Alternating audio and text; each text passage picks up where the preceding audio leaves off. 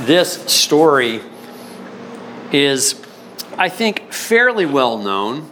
But last week, as we're looking at kind of midsummer mini series, you might think, um, about prominent women in the Bible, we looked at Ruth last week. Ruth's story was about four chapters long. Uh, Esther's story is much longer, 10 chapters. And some of the details of the story are a little bit complicated, but um, I'm going to read a, a, summary of the story, kind of the Reader's Digest version, kind of, you know, just to get the essence of the story itself. And so, like any good story, even if you know it and know it well, it's always good to hear it again and, and look for new insights.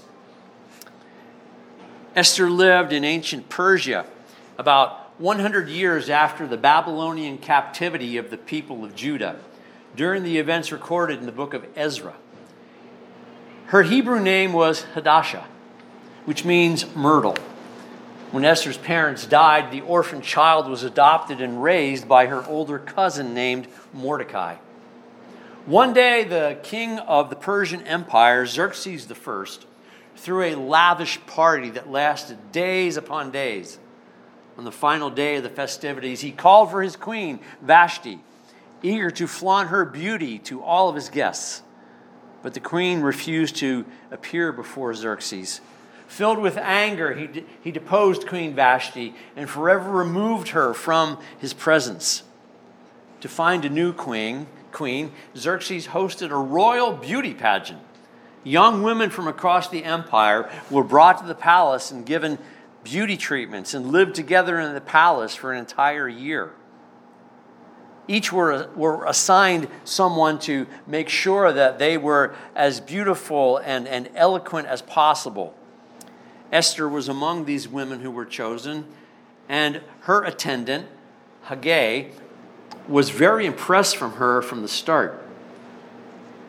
Though she thought it best that she not reveal to him or anyone else that she was a Jewish woman.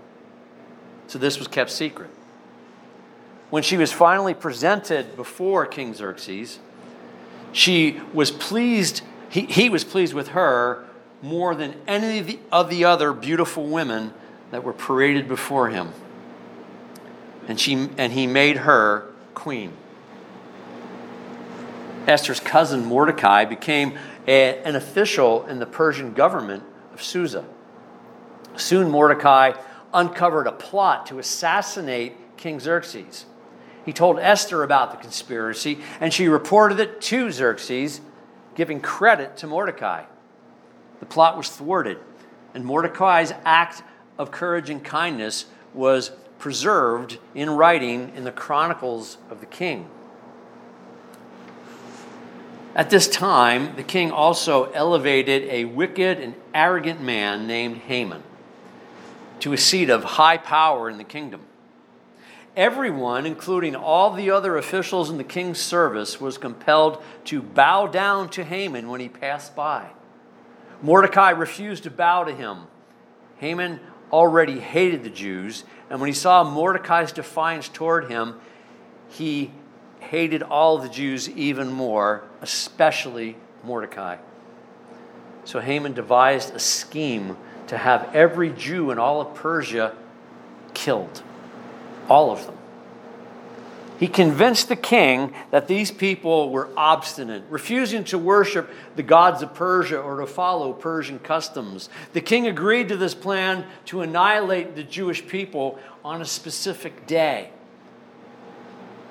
Persia's empire at that time stretched from India to Ethiopia.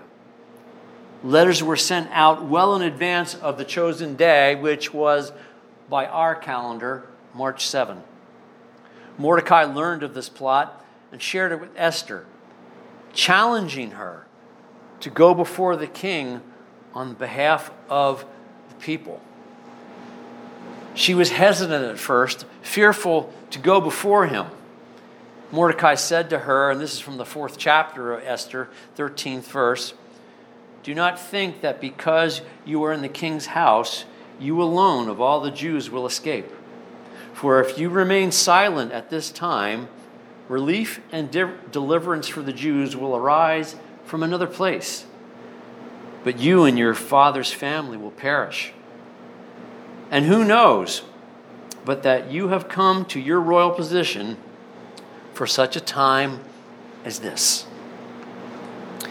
Esther had a change of heart and realized what she must do. She urged all the Jews to fast and pray for deliverance. Then, risking her own life, brave young Esther approached the king with a request.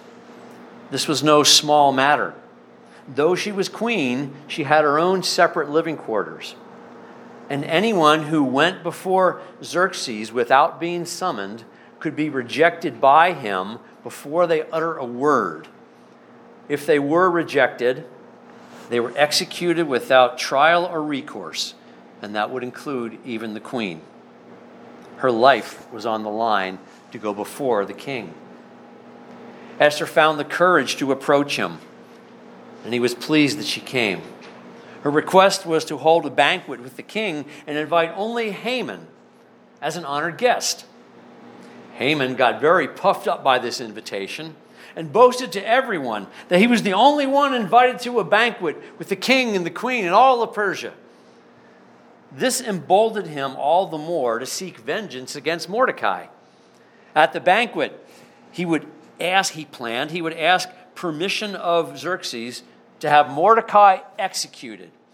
And he even constructed a large pole, 75 feet high, upon which Mordecai would be impaled and raised high so the whole city would see.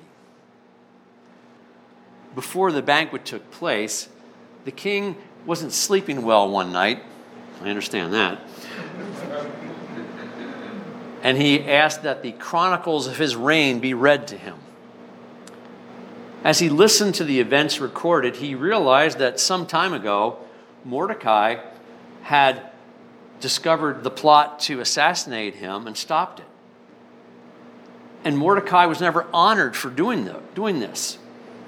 So he called for Haman to come before him. He asked Haman for his advice about what should the king do when a man who did a great act for the king, a great act of loyalty and courage, wasn't thanked. How should we honor such a man? Haman, in his arrogance, assumed that this honor was coming to him. So he advised the king to do something that he wanted. He said to Xerxes, That man should be mounted on the greatest and mightiest horse in, in all of Persia. And there should be a parade through the city with great pomp and circumstance. And you'll have a man lead that horse, shouting to the masses, This is what the king does for one who honors him and is faithful and loyal to him. The king thought, That's a great idea, Haman. Go get Mordecai.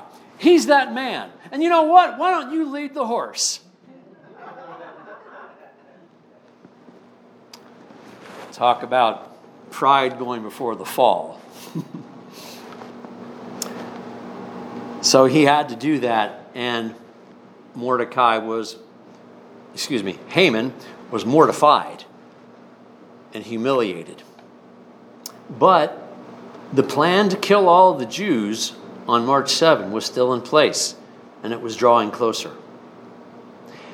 Haman still came to the banquet that Esther invited him to, and during the banquet, Haman, with, with Haman right before Xerxes, he asked the queen, What would you like me to give you, my queen? Anything. Up to all of my kingdom, second in command to me. What would you like? And he promised to fulfill that request. It was this moment that effort that excuse me, that Esther revealed her Jewish heritage to the king, as well as Haman's diabolical plot to have her and all of her people killed. In a rage, the king ordered Haman to be impaled on the very pole he had constructed for Mordecai. The order for the March 7 execution, however, was still in force, For according to the law of the Medes and Persians, which even Xerxes was bound to, an order of the king could not be revoked, even by the king himself. So Xerxes granted the Jews the right to gather weapons and an army to defend themselves against any who might attack them on that day. And they did so, and the people were saved. Mordecai was promoted to Haman's, to Haman's high position, and the Jews were granted protection throughout the land. The people celebrated God's tremendous deliverance, and a joyous festival called Purim was instituted, which is celebrated every year to this day on the 7th of March. This is Esther's story a story of faith, a story of courage. How one young woman found the courage within her to stand before the king, to go on behalf of her people at the risk of her own life. How this book was put together in the sense of it is a book of books. It is 66 of them to be exact, 39 in the Old Testament, 27 in the New. That will be on the quiz. Uh, but there are 66 books, so how did we get this? Did God hand it down from heaven and say, Here you go? Well, it wasn't quite that simple. We believe God inspired all the writers of these books to, upon their hearts, give us what God wanted to say. but there were many, many other writings that people were considering as to whether or not they should be part of what is called the canon of Scripture, the, the included books. And I, te- I say that to say this the book of Esther was among several books, excuse me, in the Old Testament that were disputed. And they, it was one of the last to actually be included where the church said, now this one belongs, and here's why. Okay? The reasons that this book was at first excluded or debated, at least, was well, several reasons. For one, Esther is not mentioned anywhere else in the Bible outside of the book of Esther. She's not mentioned in the Old Testament, she's not referred back to in the New Testament. You only find Esther here. Secondly, God is never mentioned in the 10 chapters. Not any of the names of God. So that and that was probably the key reason why many would he- hesitate to include this book. The word prayer is never used. The law of Moses is never mentioned. So for those reasons there was a lot of hesitation. But here's why this book was included. There was um, forms of prayer, or prayer was implied when you go to the, the fourth chapter, verses 1 through 3, this is just after um, Mordecai learned of the plot to kill his people. When Mordecai learned of all that had been done, he tore his clothes, put on sackcloth and ashes, and went into the city wailing loudly and bitterly. That is a sign that like what sackcloth and ashes is something you do as, as a sign of grief. People would do that uh, after the death of someone or something they are they are very uh, upset about. Um, when, when you it sounds really strange to us but when you think about it, it it's the, the symbolism of sackcloth and ashes is this inside you feel horrible inside you words don't express the pain, the grief, the fear, the anxiety that you're feeling. And how do you express it? Words aren't enough. Screaming might not feel like enough. So put on something very uncomfortable sackcloth. Douse yourself with ashes and just look dirty and really uncomfortable because then you are expressing to people around you how you feel inside in a visual kind of way. So this was done in connection with prayer. So even though prayer isn't directly mentioned here in the text, it is I think, very safely assumed that Mordecai and many others were indeed praying. And then down to verse 15 of the same fourth chapter. Then Esther sent this reply to Mordecai Go, gather together all the Jews who are in Susa, and fast for me. Do not eat or drink for three days or nights, and I and my attendants will fast as you do. When this is done, I will go to the king, even though it is against the law. If I perish, I perish. But she wasn't going to do that until she had prayer backing, because prayer is always connected with fasting. So again, it doesn't directly say the word prayer or praying, but they're fasting and, and for, for days and going without food and water for a purpose. And, and, so there was prayer happening from Mordecai, from Esther, from her household, and, and all other Jews that could get the word to about what was going on, and to that the prayers would carry Esther before the king, and he would respond in, in the best possible way. So, why, why else is this book in the Bible? Well, um, we also see the law of Moses being implied, although it doesn't say, here's the rules that we have to be reminded of as Moses laid them out for us.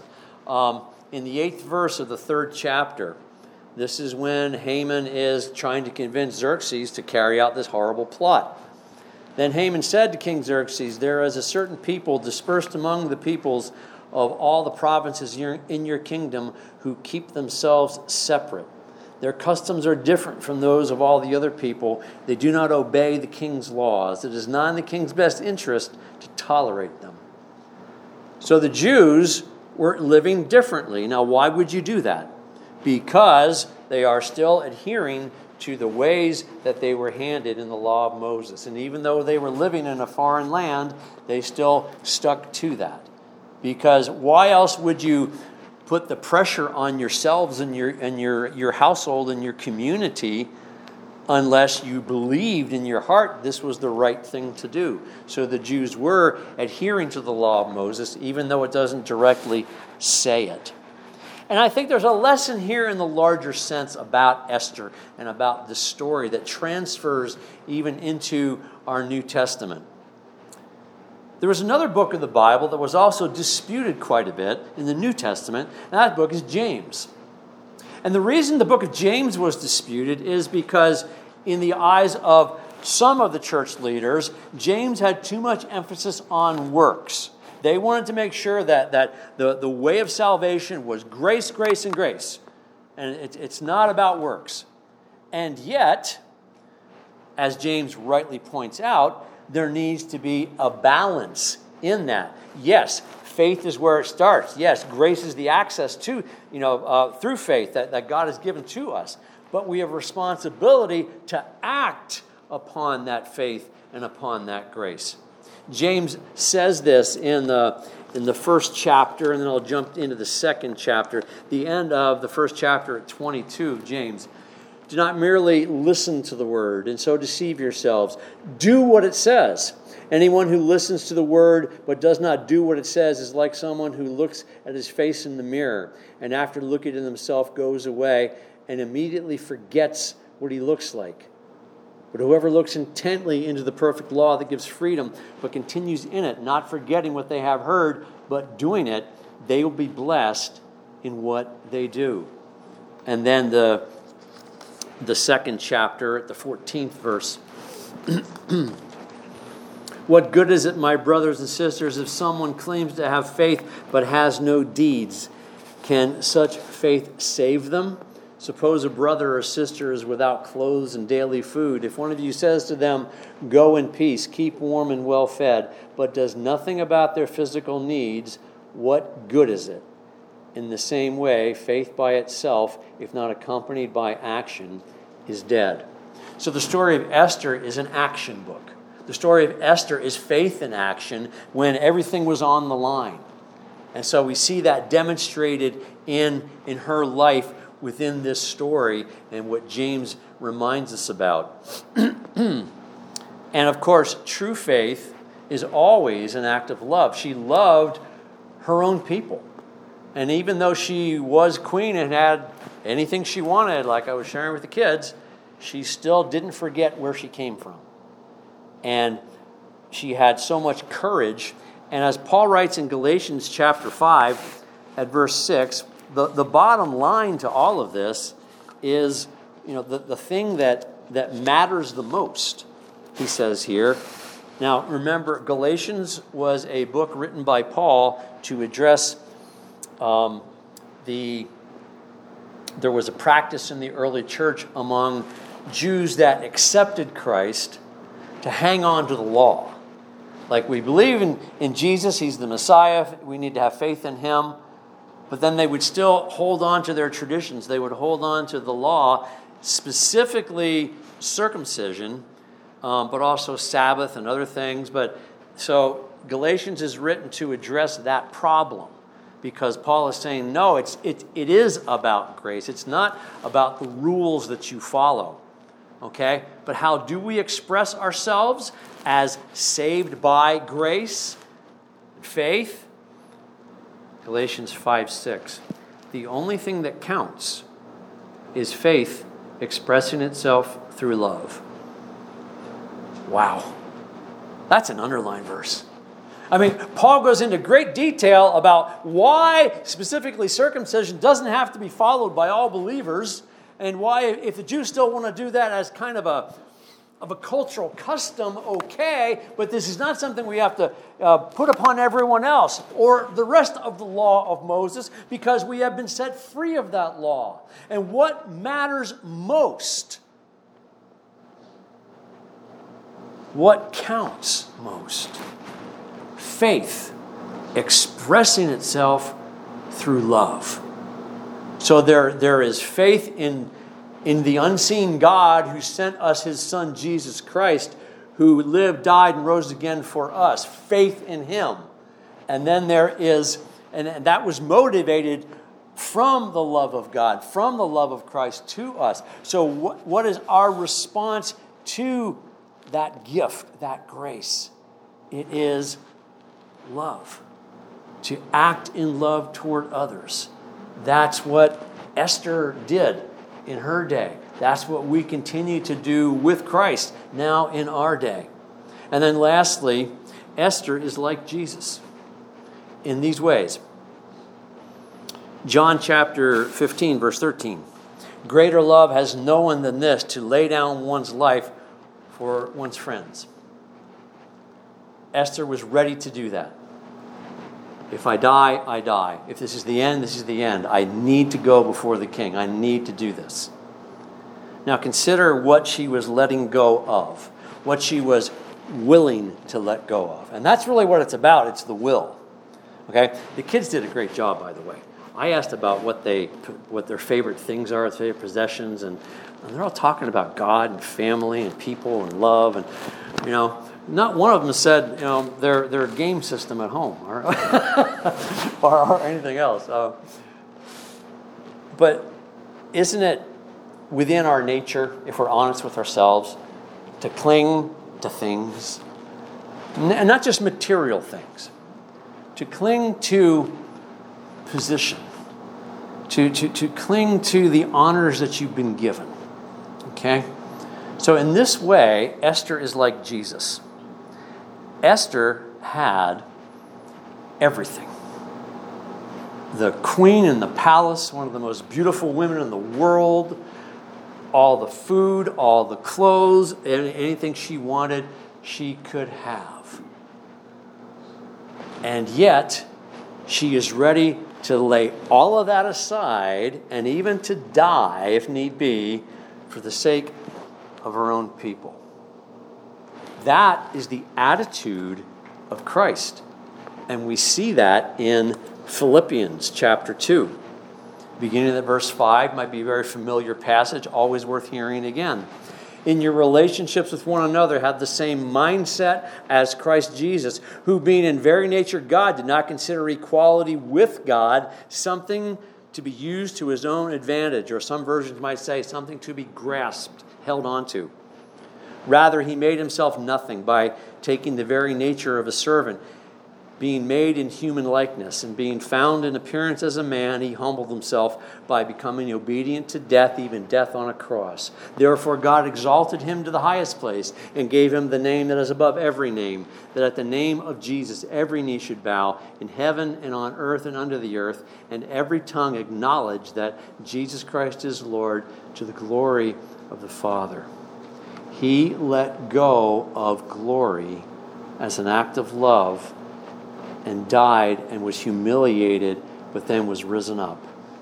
We see this in the Old Testament. We see what are called types of what was to come. We see it in Abraham and Isaac when Abraham was asked to give up his son, his one and only son, on a sacrificial altar. Now, he didn't have to carry it through, but he had to have the will to do so, the willingness to do so. And, and I believe we see the same thing in Esther. We see her with, with all of the riches, all of the, the possessions, the things that people would love, the attention. And yet, she was willing to lay all of that aside for the sake of her people, as Jesus was willing and indeed did to lay aside his life for all of us. So I hope you're inspired by Esther. I, I hope that, that her story will, will resonate in your hearts that this, this young woman was ready to go before others and risk it all for the sake of her people. Let's pray. Thank you, Lord God, for the inspiring story of Esther, and may the, the truth of that story continue to guide each of us in some way in our lives. And we praise you and we thank you in Jesus' name. Amen. Let's stand together and we'll go to our closing song.